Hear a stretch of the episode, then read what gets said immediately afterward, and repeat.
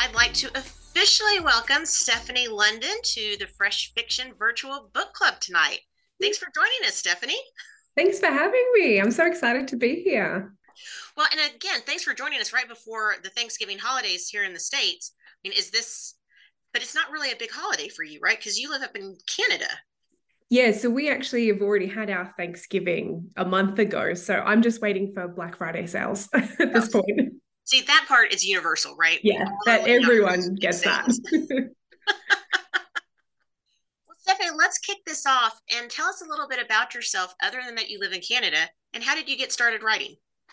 Yeah, so I'm Stefanie. I was born and raised in Melbourne, Australia, which you can probably tell from the accent, but I've been living in Toronto for the last, oh, I think we're at nine years now. So still not quite acclimatized to just how cold it is here, but I do love the city of Toronto and being close to the US so that I can um, do lots of events like these when they're not in the middle of the night. So that's really good. um, and I've been a I've been a wannabe writer ever since I was a little kid. I was that cliche kid in class that when whenever we did a readathon the teacher would just immediately give me extra sheets to log all of the books that she knew I was going to read and I read all of my English books before the semester started and I have a business degree that is basically mostly English lit subjects that I crammed into any elective that I was allowed to pick I love and, how you put that in quotes as you're talking yeah, about it. business degree. Super serious. yeah, it's basically I wanted to do an arts degree, and my dad kind of kiboshed that. So I got the next best thing that I could get. And um, I've been published next year will be 10 years. So yeah, I've been doing this for a while and um, been writing rom-coms and then recently I've transitioned into writing some mist- cozy mysteries and thrillers. Um, and I just love books, love reading, love writing, love everything fictional. So I'm very happy girl because this is the best job in the world. Well, what was it that really convinced you to make that transition from the business degree and you were mostly in corporate America, right? Doing HR work. Yeah. What was that transitioning from there into actually sitting down and writing your first manuscript? Yeah, it was so when I I got married uh in 2012 and on my honeymoon my sister gave me a copy of 50 Shades of Grey because that's what you should take on your honeymoon. And um, when I was there, I was like, we were in a resort in Fiji and I was reading a ton of books. And down at the marina, they had a beautiful little um, like a news agency and they had all of these harlequin category books in there. And i just one day was in there browsing and just looking at all of the lovely like painted covers. They had some like really old ones there. And i was like oh well i finished all the books that i took with me because that's what i do on holidays and I just bought a stack of these books and started reading them. And I was like, oh my God, these are great. How have I never read these books before? And then when I came home, I'd been, you know, thinking about wanting to write for a while. And my mum was like, you know, you should just go for it. Like, what have you got to lose? You've always been good at English and, you know, you love books. So just like give it a go. And I literally ended up selling the first thing I ever wrote. So my transition from being unpublished to published was super quick and unusual. And then I just kind of ended up when we moved to Canada, I quit the corporate world. I was working in human resources and change management and was not very happy. It was a very uncreative kind of job um, and it was sort of you know well paying but i didn't feel very fulfilled and so when we moved over here i actually went back to my previous career which was working as a makeup artist um, working at a Mac counter and then writing on the side. And as my career started to take off, eventually I let the makeup work go and just sort of transitioned that way. But I think moving to Canada and like having to quit my job anyway definitely kind of sped things up. Well, what is it like now that you're right? Because you're writing full time. Yeah. And with that being your job, how do you refill that uh, your creative inspiration then? Because now that that's your full-time position as opposed to where it was kind of oh this is what i'm doing more as a hobby and an outlet how do you balance that now that you've made that switch that's a really good question because I think that that's something that a lot of people don't consider when they make the leap into turning their hobby into a job. And I have to say, I actually went through, I'm like naturally a very hardworking, I like work, I like to be busy. And but I did actually go through a, a phase where I kind of didn't know what to do with myself in my spare time because all I ever did in my spare time was write. But now I was doing that for work. So I just kept working more. And my husband was the one that said to me, like, you needed to find some balance with this and find something else to kind of be the creative thing on the side that gets you you know your brain out of work because for me i need like i actually need space from the manuscript to let the story percolate and so it makes me a better writer to have that time away from the computer and away from the story. So um, I just took up a bunch of other creative hobbies. I knit, I um, love to bake, I play video games, um, I play Dungeons and Dragons with my sister and her husband, and I have a lot of other sort of like creative outlets. Um, and I just find that, yeah, having space for those things in my life actually makes me a better writer because it gives my brain time to like let everything settle after a day of writing. And then when I come back the next day, I actually have more to say because I've given myself that time. Mm-hmm. So it's like your brain is just kind of percolating all those different ideas while yeah. you're technically focused on something else. Yeah, it's kind of wild. I actually do my best work in the shower. so like at the end of the day when I'm like washing my hair and and I'll be like, oh, that's how I'm going to solve that price. Something about being in the shower solves all of my plot problems. I have to agree. I mean, it, when you're working on a paper or a presentation or something, or like you said, you've got some kind of problem that you're trying to work out. I swear, you get in the shower, set the hot water, and you're just like, okay, yeah. Oh, this is oh this now I know what to do. Okay. Yeah. And sometimes it's like, okay, I wish I was a way there was a way for me to better take notes because I'm not going to keep a whiteboard or something like that. Or no. like, okay, I got to remember this now. I have dashed out of the shower, like still wet, trying to type things on my phone just to like get it out of my head. You've got to be able to capture those ideas when they come. Mm-hmm. I mean, and, and so where do you typically find the inspiration behind your stories? Oh, they come from all over. Every book is a little bit different. Um, sometimes it's an article that I've read Sometimes it's something I've seen on TV that sparks an idea. So the original um, idea for this series, um, the first book, the Dachshund Wears Prada, actually was partially sparked by an episode of Sex in the City where Carrie is at a book signing and she gets like downgraded to this like to be the second speaker behind this dog who has a book. And I just found that so hilarious that I was like, oh yeah, what if like a human was an assistant to a dog? And then it kind of like sparked the whole concept for the first book. And um, originally, when I pitched it to my agent, that was just one book in a series about something else. And my agent was the one who said, no, this dog thing, like that's that's the idea. That's the big thing here. We've got to focus on that. Can you come up with some more story ideas in this vein? And um, that's kind of how the series was born, that she kind of found that little nugget in what I gave her. Well, you know, we are always a sucker for dogs and other animals in the books you know so as you're writing these i mean for each of the books in the Paws in the City series i mean each dog also i mean in addition to your main characters obviously mm-hmm. but the dogs themselves have their own characteristics and personalities so how much fun is that trying to imbue all these different elements with the dogs and different scenarios with the dogs in addition oh. to your actual main love story so much fun because I so I've always grown up with dogs. My mom, speaking of diva dogs, has two chihuahuas. And God bless them, but yeah, they're a little high maintenance, and I love those dogs to death. Um, but I've always been that person that's like, I'll like make up what the dog's like saying when they're doing something funny, or I'll give them like a little voice. And my family always just found that so amusing, and so that came really naturally when I was writing the first book, but I also wanted to challenge myself to give the dogs like their own character arc and their own relationship arc with the humans. Um, which was great when I did the first book. And then my editor was like, I love this so much. You have to do it in every book. And then I was like, oh no, what have I done? then I had to do it two more times. And it was quite challenging managing the human relationship arcs and the dog's arcs and the dog's voice and the human's voice. Yeah, it was a lot, but it made writing this series really challenging and really fun.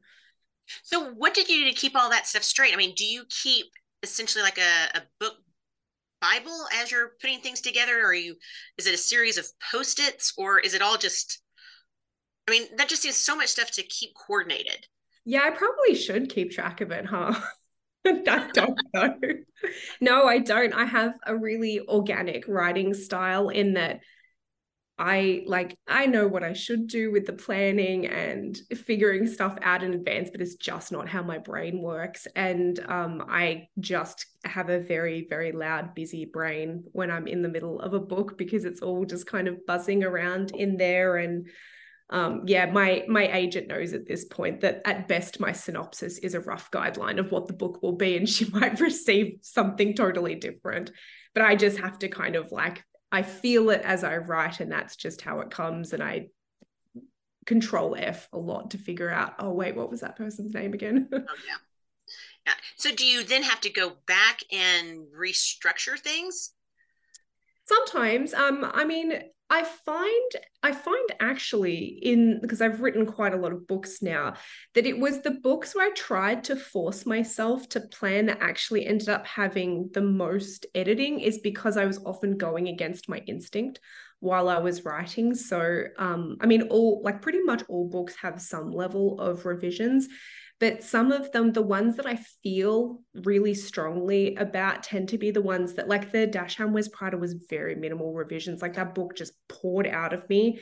And when my editor read it she's like you know tweak this tweak this but bump this thing up and that's then we're good to go. And it's just you know, I, I, don't know, some books just come out like that. But yeah, when I've tried to force myself in the past to really like use planning cards and fill out for it just, I don't know, it just doesn't work for me. I kind of get bored and then I don't want to write the book. And I don't I stop listening to that little thing inside me, which is usually what steers me in the right direction.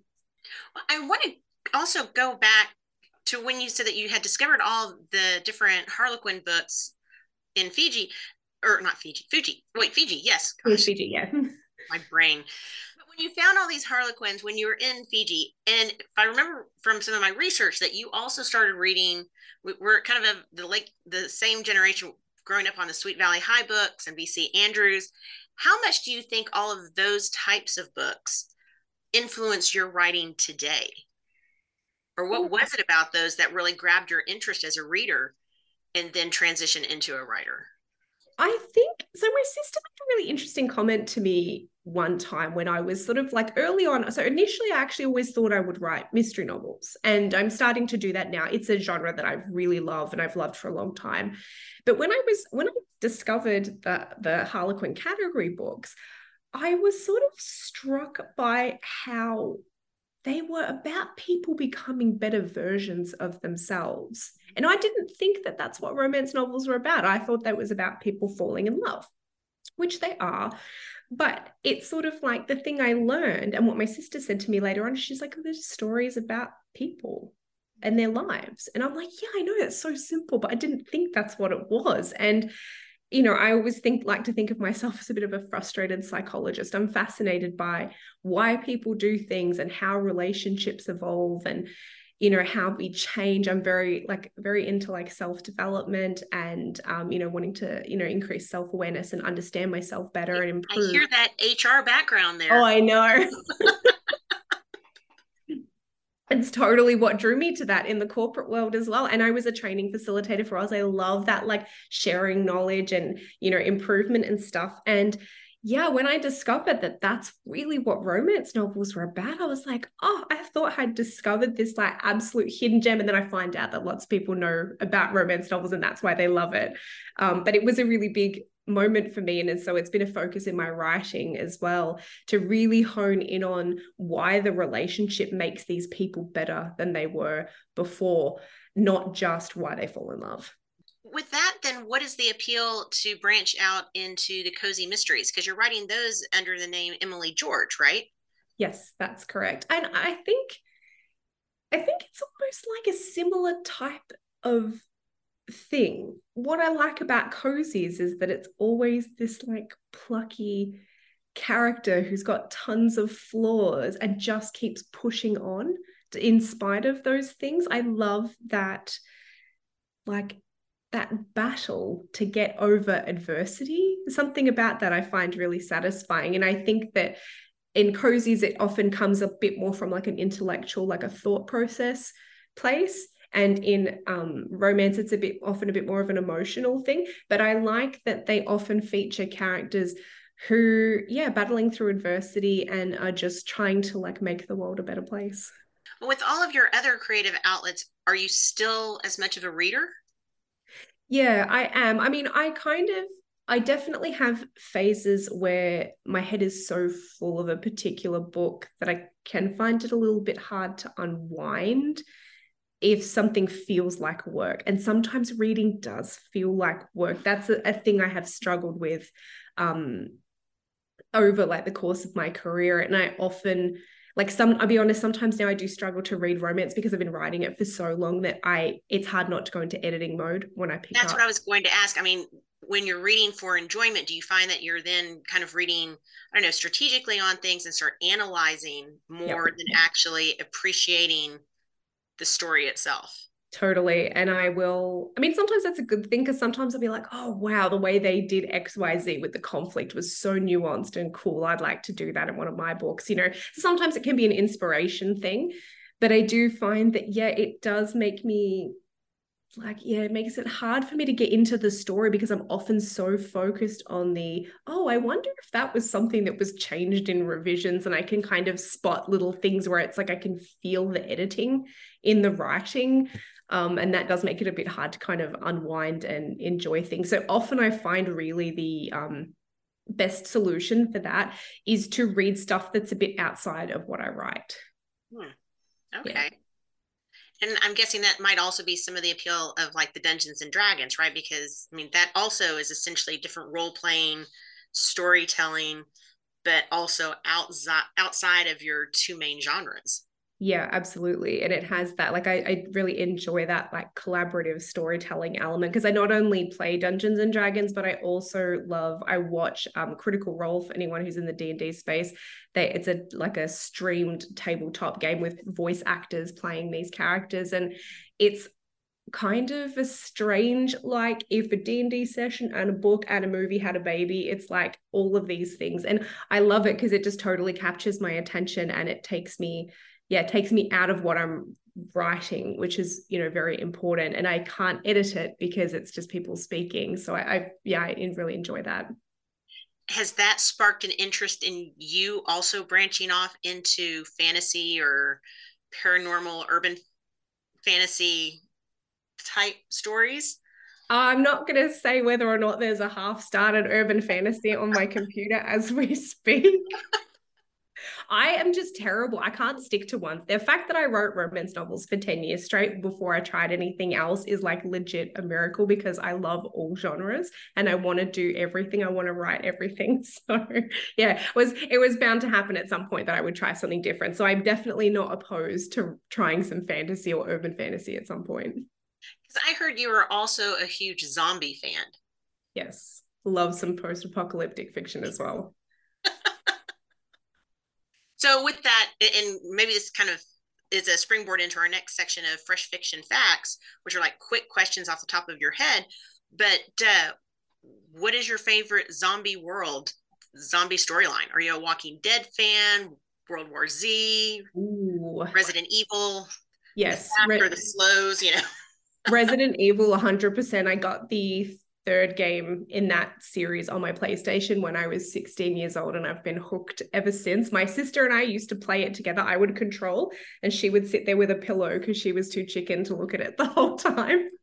and my husband and I play it now. He's a gamer as well. So yeah, Resident Evil is definitely is definitely up there. Um, I also started reading a series by Mira Grant, which I think is quite old now. It might be from like 2012 called Feed which is a futuristic post-apocalyptic um, zombie series that's about kind of like a new wave of media and it's really fantastic. So definitely recommend that as well.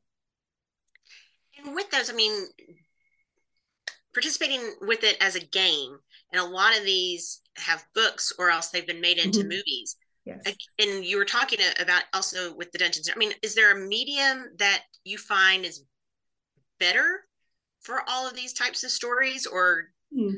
does it deliver the same type of oomph for you i guess no they all kind of give something different and i i think at heart i will always be a book person um that's just like I think is always going to be my medium of choice before anything else. And I am a real like paperback, like a tactile reader as well. Um, I have done audiobooks in the past, but I don't, I find that my lifestyle doesn't really lend because I don't commute or anything. So it doesn't really lend itself to audiobooks as much. But yeah, I love, I love books, but I also enjoy I enjoy things like video games and movies for the ability to more readily share it with someone else. Um, I like that because then it's someone, you know, that you can kind of discuss things together. So I enjoy that for a shareable medium because my husband is not really a fiction reader. And so that's a way that um, that he really gets invested in stories and he's actually got a real nose for story. He helps me plot a lot of my books. Um, and yet he doesn't read any fiction. So those mediums are definitely valid as far as storytelling goes for sure. Okay, I'm curious on that. So how does that work then if he's helping you plot? I mean, is it just that you guys are talking it out as opposed to giving him pages or Yeah, so he's never actually read anything that I've written. Um, and I've at this point, I think I'm up to like book 35 or 36. So, and some people are like, oh, aren't you upset? And I'm like, no, it's just not his, it's not his thing, but he is phenomenal for plot problems and I will sometimes say to him, "Hey, I've got I need to work through a plot issue. Can we go for a walk?" We have a big park near our house and we will take off and go for a walk around the park and i will be like so this is happening and this thing and this thing what do you think i should do? And he'd be like oh you could do this and do this and he has all these ideas. And like sometimes i'm like yeah i could never write that in this genre it wouldn't work but he will always have some nugget of some idea that just like makes my brain go yes that's correct and then i go off in a direction from there. Um so yeah he's he's heavily involved in every book even though he hasn't read them Okay, so I'm super curious. What is one of those nuggets that he gave where you're like, oh, there's no way I could put that into this type of romance genre? Just Oh, God, I can't even think of one off the top of he. It's all often to do with like stuff that I think. Oh, it, when when I was plotting my cozy mystery, he started going down like a serial killer route, and I'm like, oh. that doesn't really work in the genre. Like that's not I, he kind of, I don't think, understood like the difference between a cozy mystery and like a standard kind of mystery. It's not that kind of murder, you know? No. no, it's a little too like, it's a little much for a cozy. Well, what is something that immediately takes you out of a story, either while you're writing or while you're reading or watching something? Ooh. I I struggle with a character who like can't see past their own viewpoint. Mm. So when a character is very much about like everything that they're doing, they think that that's like the be all. I mean, I guess that's I could probably apply that to people as well. But you know, it's just something that I struggle with a little bit is like a character that feels very insular and doesn't you know, at least make an attempt to kind of see things from other points of view, doesn't have an expanded worldview. That kind of bugs me a little bit, regardless of what medium it's on. Okay, I'm going to throw some easy ones at you for the fresh fiction facts. Okay. okay. Who would you most want to be stuck in an elevator with? Uh, my husband, because I feel like he would know what to do. what is your favorite writing fuel? What keeps you going? Oh, coffee for sure. Okay. Um, what is your favorite distraction when you're avoiding writing? Probably watching Critical Role Dungeons and Dragons or playing Magic the Gathering, because yes, I am that much of a nerd. um, who would be your dream writer collaboration? Oh. I think you just shorted my brain. Oh, Sally Hepworth. Um, she's an Australian domestic suspense writer, and I think she's fabulous what childish thing do you still do as an adult? Uh, on Christmas Day, I eat chocolate for breakfast. Oh, I love that. Yeah. there, there's nothing wrong with that. No. No, there's no. I think it's perfectly fine as an adult. I make that choice for myself. Definitely. well, and growing up, uh, my whenever I would stay the night with my grandmother, uh, she, she was from Holland, and she would serve us what was like uh basically plain white bread with butter and then chocolate sprinkles oh. on it. Yeah, we do that in Australia and we call it fairy bread. I mean, standard breakfast. And I yeah. tell people that now, and they're just like, wow. Oh, don't knock it till you try it. It's delicious. Right? So, like I said, I'm all in for the chocolate for breakfast. No, no judgment here. Mm-hmm. What is the most terrible movie that you legitimately enjoy? Oh, that's a good question. Oh, I have a thing for like really super bad, like C grade horror movies. And I watched Piranha when I was home in Australia with my dad, and it was really bad. The original one? Sorry? The original one from like the early 80s? Oh no, this one was from a, I reckon it was about like 2003, 2004. So it definitely and it was set during like spring break in the US and it was just it had Jerry O'Connell and it was terrible and I loved it. What's your favorite one-hit wonder? Ooh. These are tough questions. I actually I don't I don't know. I couldn't tell you one off the top of my head. Okay. Um how about other than books? What is something that you own a ridiculous amount of? Oh, um, makeup items, lipsticks in particular. Too many, and perfume perfume bottles. oh gosh. Okay, you've been kidnapped, but two hours later they've returned you because you can't stop talking about what? Dungeons and the Dragons. Okay. Um.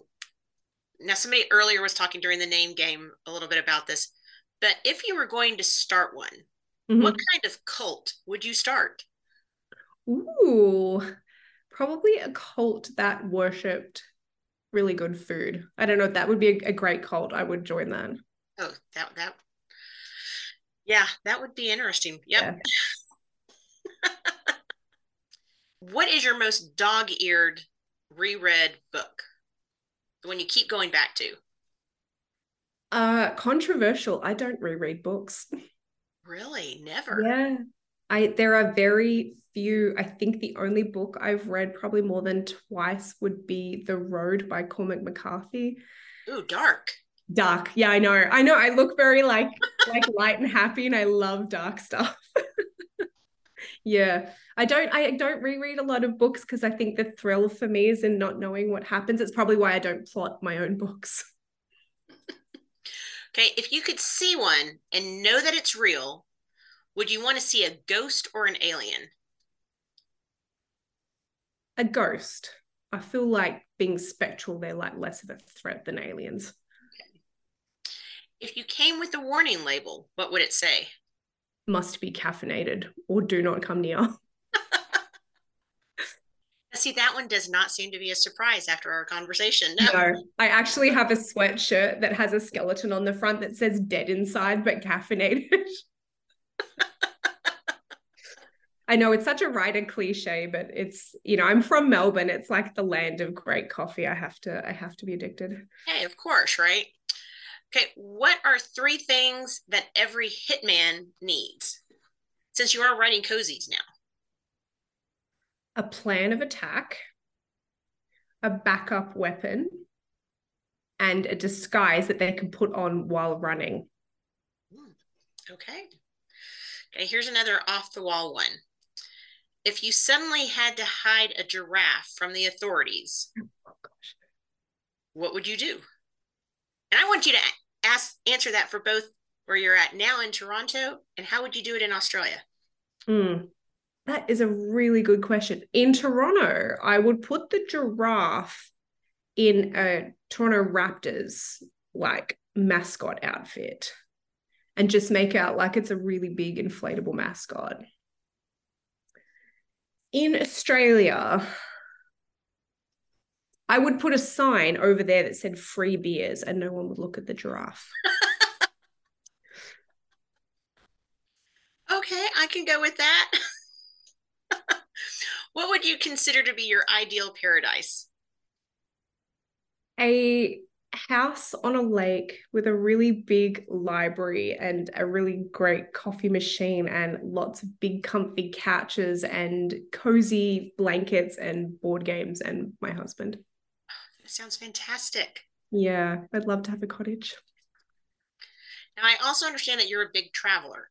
Yes. So where is somewhere that you still want to go? Oh, I really am desperate to go to Italy because I'm actually, my dad is Italian and I have never been to the motherland, which disappoints him greatly. Um, but I also really want to do the Nordic sort of like Finland, Sweden, Norway, um, being like such a knitter and like I love the cold. I just have a real affinity. Like I, I kind of know, a kindred spirit to that place. So that would definitely be two places I'd love to go. And Japan. There's too many places. You're hitting just a wide variety. That's okay. I want to go everywhere.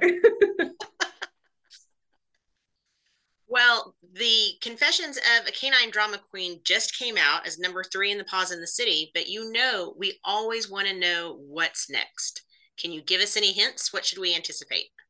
Yeah, so I am hard at work on uh, my Emily George Cozy Mystery series at the moment. The second book for that comes out in February. It's called A High Tide Murder, and it takes place during a surfing competition because the books are set on the California coast. So, surfing competition uh, comes to town, and there's a dead body in a hotel room.